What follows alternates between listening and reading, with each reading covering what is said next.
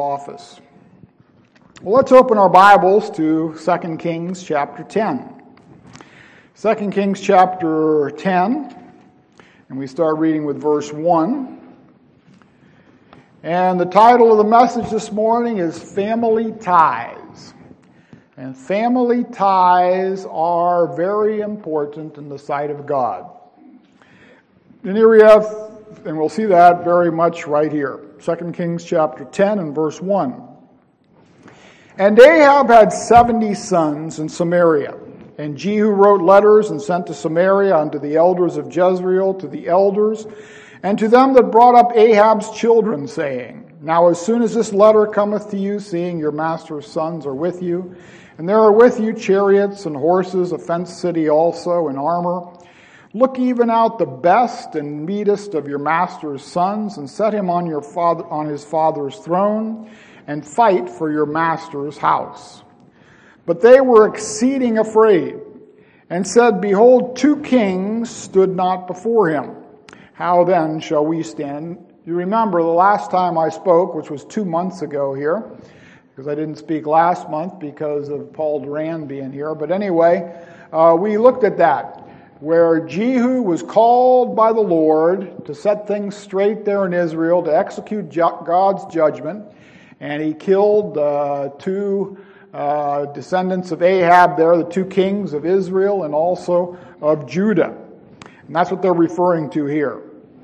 And then verse 5 And he that was over the house, and he that was over the city, the elders also, and the bringers up of the children, said to Jehu, saying, We are thy servants, and will do all that thou shalt bid us. We will not make any king. Do thou that which is good in thine eyes. Then he wrote a letter to the second time to them, saying, If ye be mine, and if ye will hearken unto my voice, take ye the heads of the men your master's sons, and come to me to Jezreel by tomorrow about this time. Now the king's sons, being seventy persons, were with the great men of the city which brought them up. And it came to pass, when the letter came to them, that they took the king's sons and slew seventy persons, and put their heads in baskets, and sent him them to Jezreel. And there came a messenger and told him, saying, They have brought the heads of the king's sons. And he said, Lay ye them in two heaps at the entering in of the gate until the morning. And it came to pass in the morning that he went out and stood and said to all the people, Ye be righteous. Behold, I conspired against my master and slew him. But who slew all these?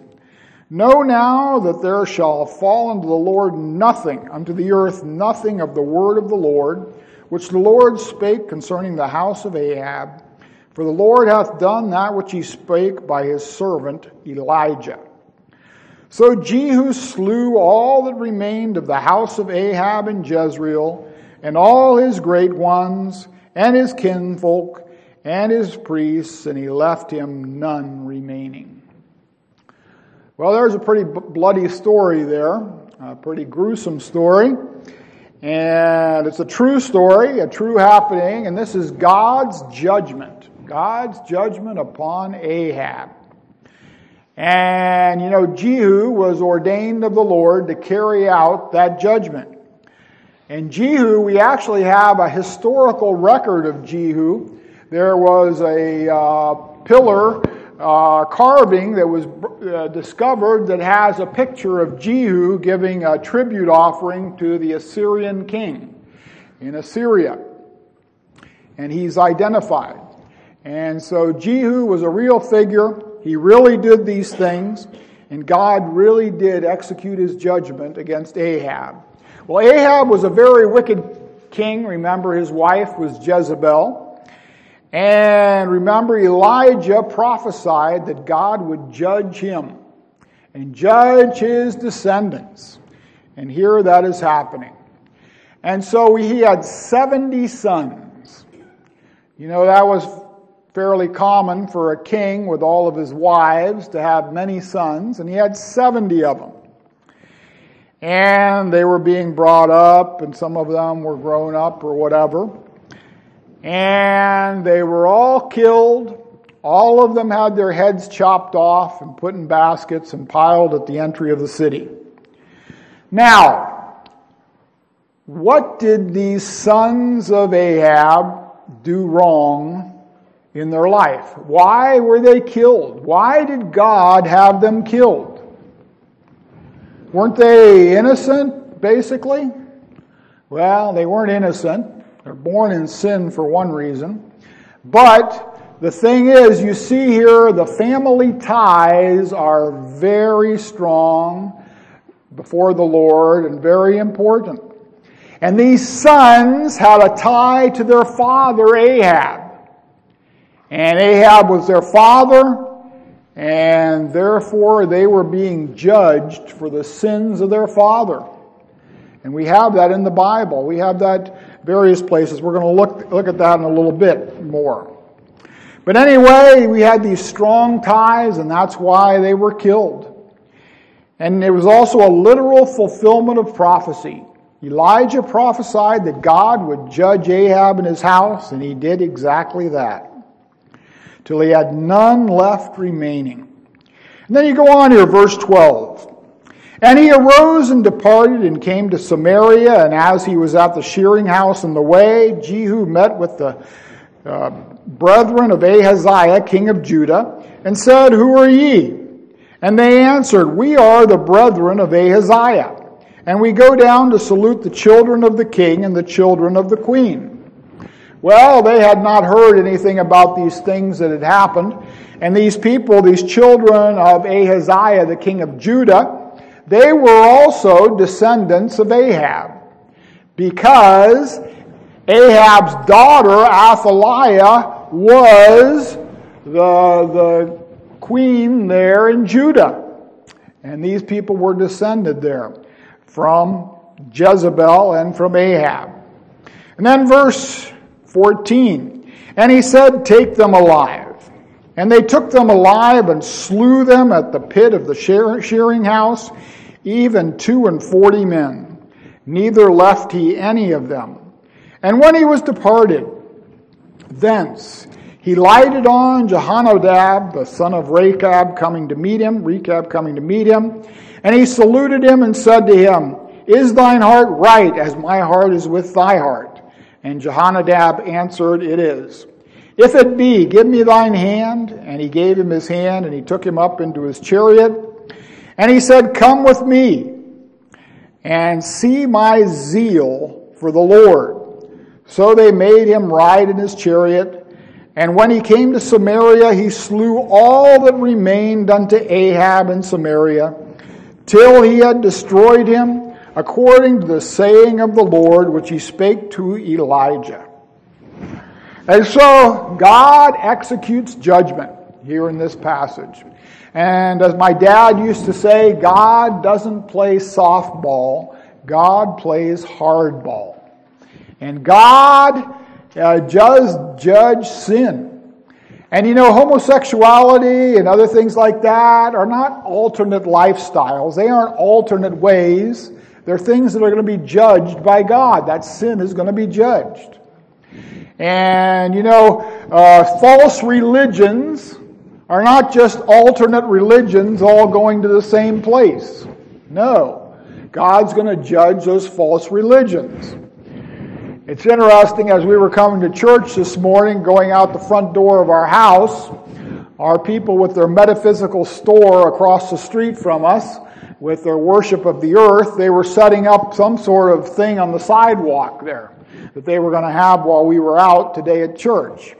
Well, they're promoting false religion today, and God will judge that.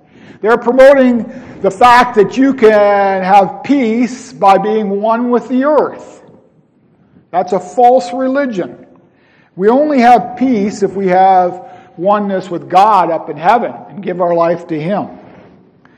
So, anyway, here we have uh, the descendants of Ahab are all slain here. And you know, Jehu, he was not a very godly guy, as we're going to see later on and through this, but God chose him to execute judgment. And Jehu was all too happy to execute judgment because it coincided with his ends. It coincided with the fact that he wanted to be the ruler, undisputed ruler with no opposition. And so he destroyed all the opposition, the family of Ahab. Well, you know, family ties, they're very important. You know, we're born into a family. And you know, we're born into a family and we come with baggage when we're born. We come with our traits that are given to us. You know, there's always that saying that the apple does, or the fruit doesn't fall very far from the tree, talking about children and parents. And, you know, we're born into a family. We have those traits that we get from our family, from our parents. We have medical problems that we get from our parents. You know, some people are prone to cancer because of their family, who they were born with and the family they were born into. Some people are prone to heart problems. And when I go to the doctor there in Delaware, he asks me about the family history. And he's very interested in the fact that my mother died of a heart attack, that my sister just had a heart attack uh, a couple years ago. And so he concentrates on that because it's in your family. That's what you're born into. And of course, we're born into a family and we get the upbringing in the family. And our parents train us, and hopefully they train us well. But anyway, we get our environment that we're born in and raised in. We can rise above that environment uh, many times, but that's still a great influence upon us. I remember a movie I watched a while back, and the guy said in the movie, Family is all that counts. Everybody else are passersby. And there's a lot of truth to that, really. Is that the family is the one that you stay with and should stay with to the end of your days, the end of my days. And friends come and go. And, uh, you know, we might have friends for many years, we might not. You know, I was thinking, you know, everybody that I grew up with, everybody that I was in the Air Force with, I have no contact with any of them anymore. And I do have contact going back to my college days just because they're still in the Bible Presbyterian Church uh, with me.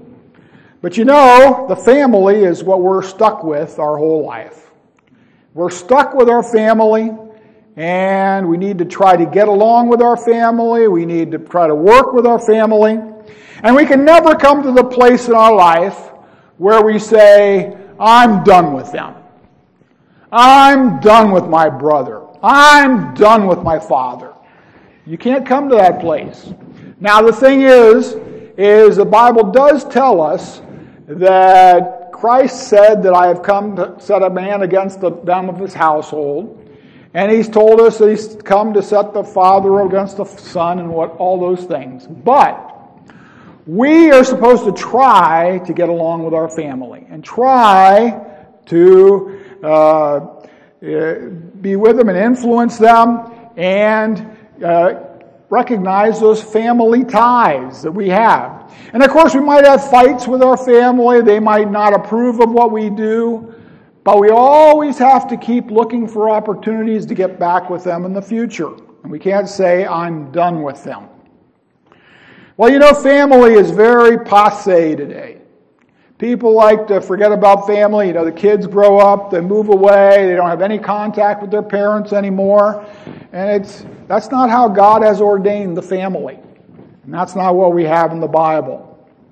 And you know, to begin with, the Bible has the command that was given to Adam and Eve. You remember? What was the command given to them? To be fruitful and multiply. That's the beginning thing with the family. And you know, we need, we have that command still today. And people have talked down through the years about the overpopulation of the earth. The earth is not overpopulated. If you travel around, I've traveled around the U.S., I've traveled around in Africa, I've traveled around in different places, Brazil.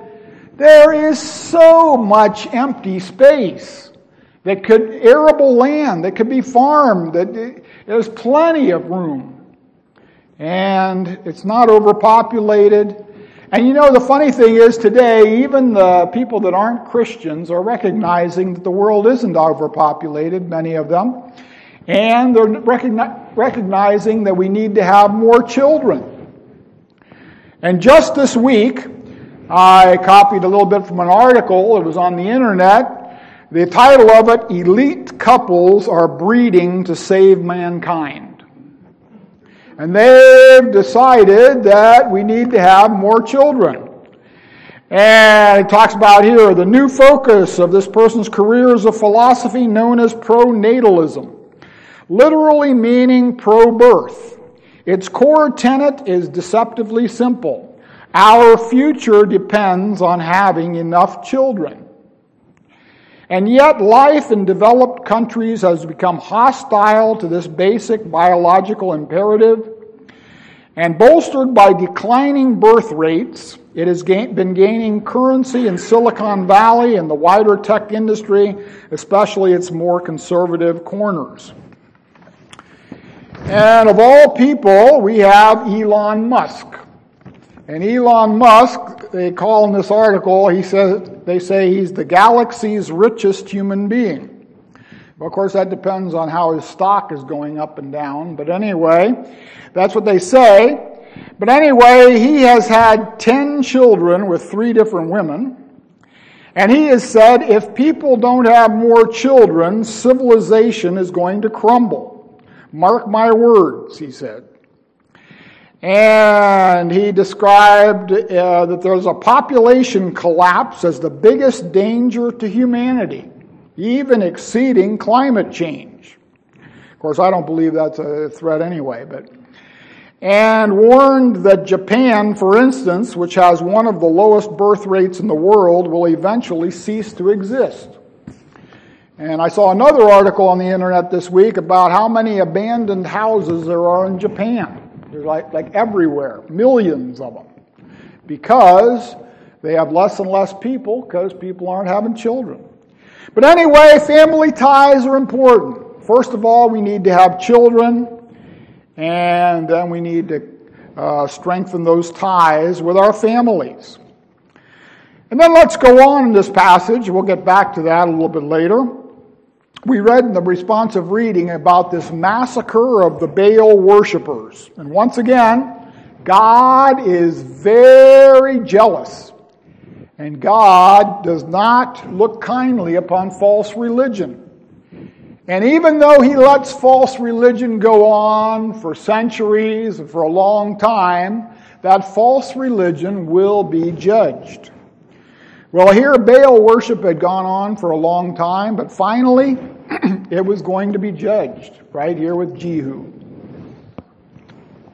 And God judged it greatly. Jehu, he gathered all the worshippers of Baal together, and then he slaughtered them through the army there.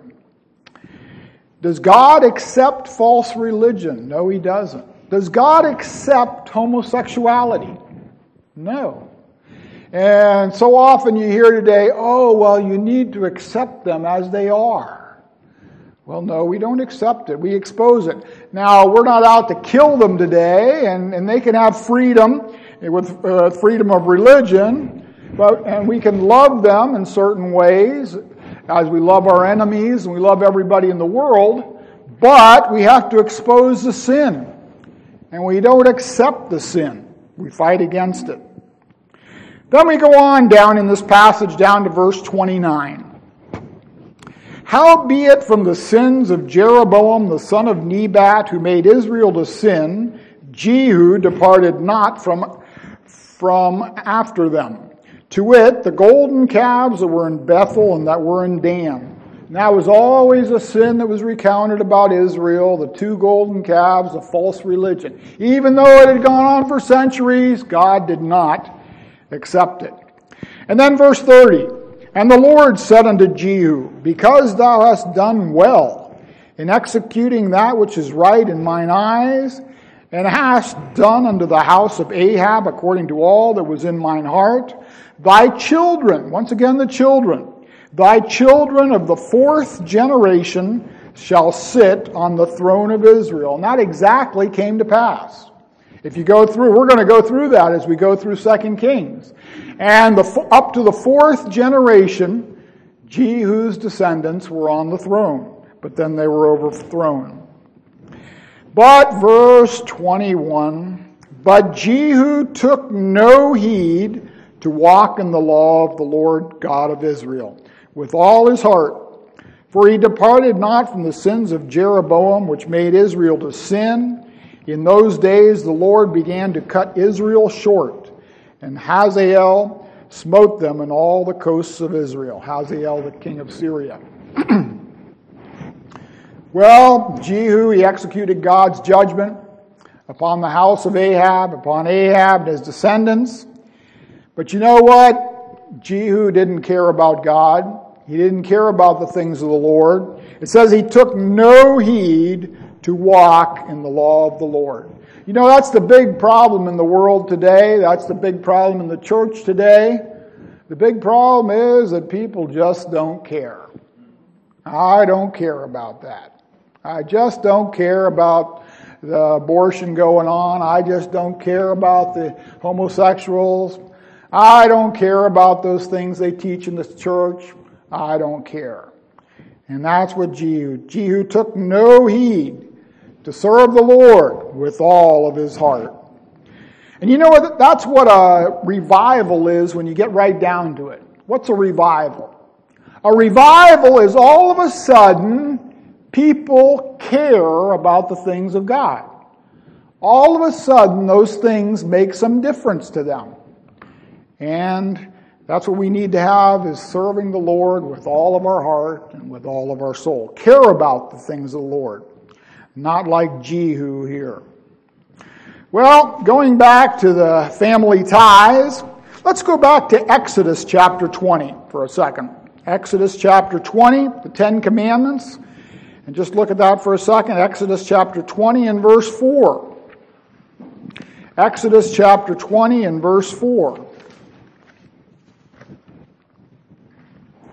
This is in the middle of the Ten Commandments. We have the Ten Commandments right here hanging up behind us here.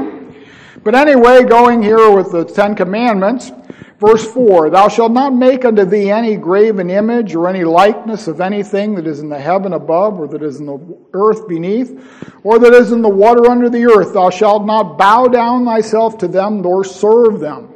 For I, the Lord thy God, am a jealous God God is jealous when we worship other things and other beings.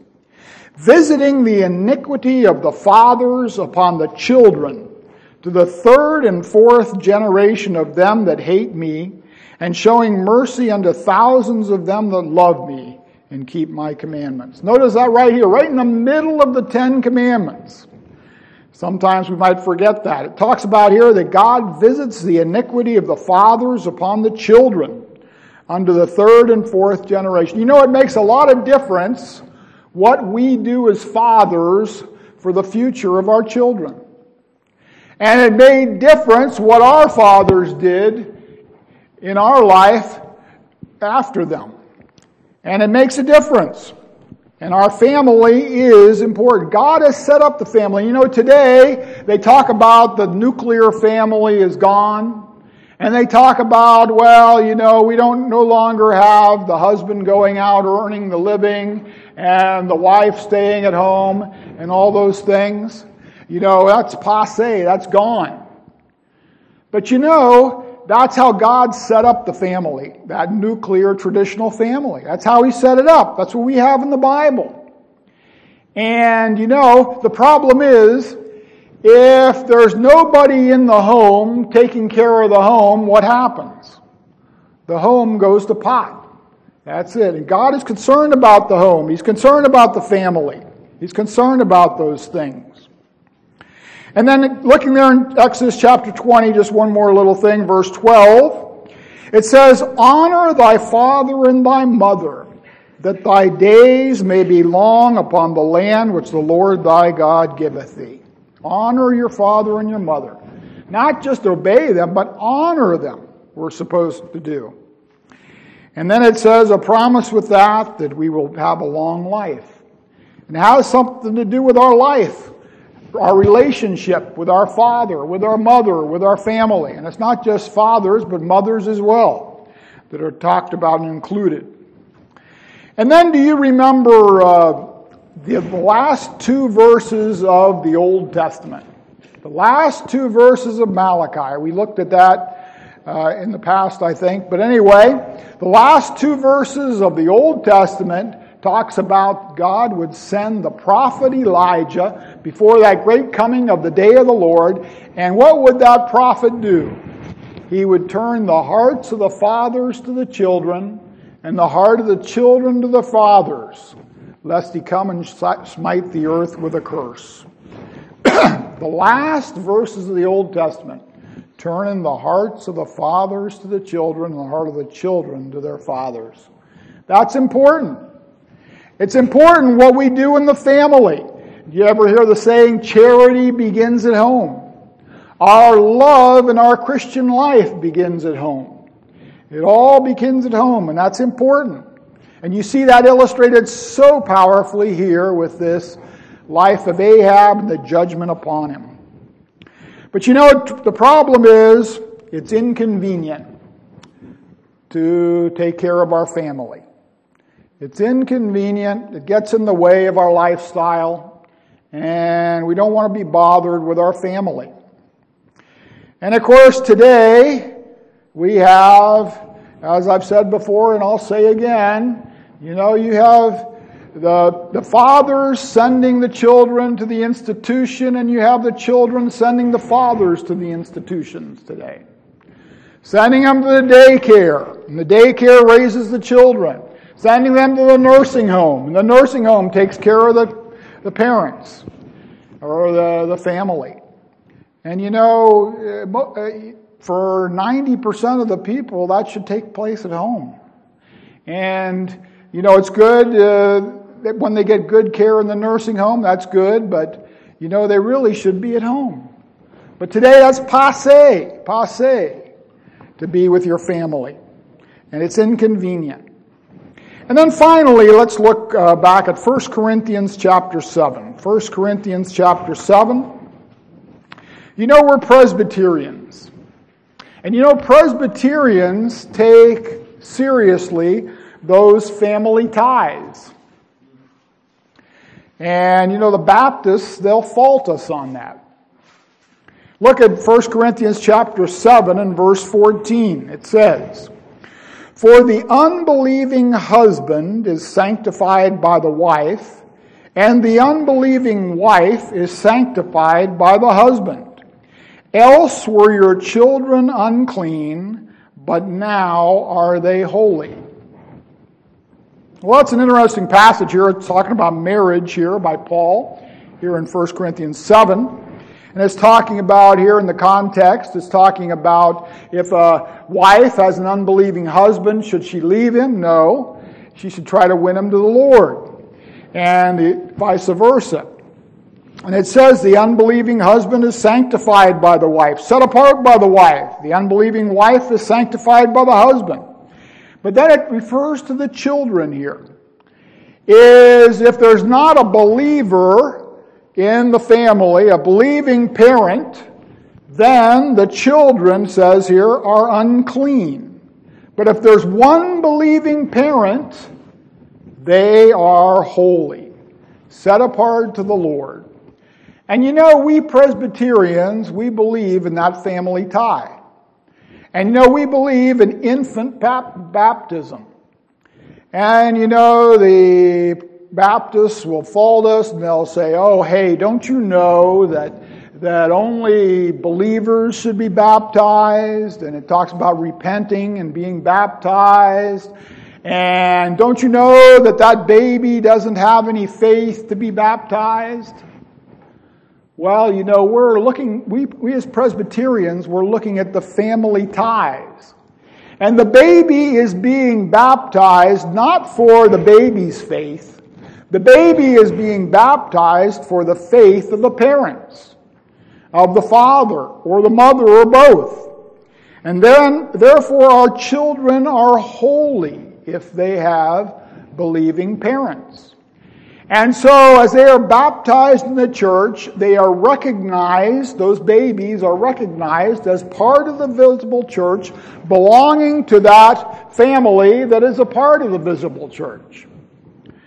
And it's often been said, well, I've heard it said anyway, that you know, uh, it ought to be said to the Baptists, and I think I said this with our Revelation study, you know, they all, most of them believe in the rapture, that we're going to be raptured to heaven you know, uh, before the tribulation starts, and I believe that too. But what about their babies at that time? Wouldn't they want their babies to be raptured too? Yes, they would, and they want them to be considered as Christians too.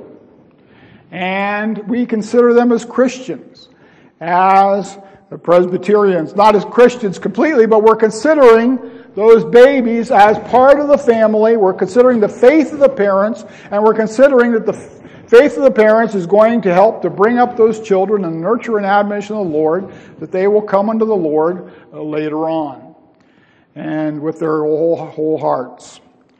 But anyway, family ties are very, very important. And we had our, our call to worship this morning. The call to worship talks about if any provide not for his own, and especially for those of his own household, he has denied the faith and is worse than an infidel. That tie with our family, providing for our family, that's important. And you know, we're supposed to provide important things for our family. What's important for our family? Well, you know, a roof over the head is important. The food is important. The air conditioning might be important.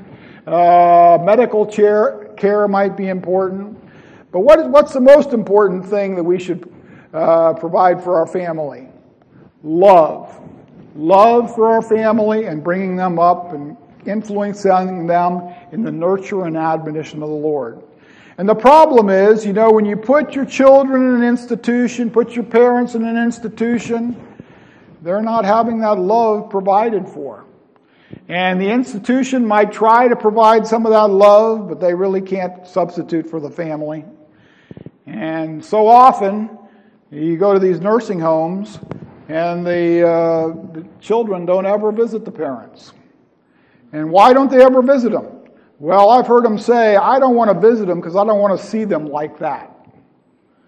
Well, that's a pretty poor excuse. Very poor excuse. And you know, the thing is, we're supposed to provide love for our family. And we're supposed to pay attention to our family. We have those ties with our family. What did Jesus say? By all things, by, by this shall all men know that ye are my disciples, if ye have love one to another. Let's bow in prayer. O Lord, we pray that thou bless these thoughts to our hearts. And O Lord, we uh, thank thee for the lessons that we can see from Ahab, from Jehu, from the history of Israel, showing us how important those family ties are. And O Lord, we pray that we might see that in our own lives and care about it. In Jesus' name, amen.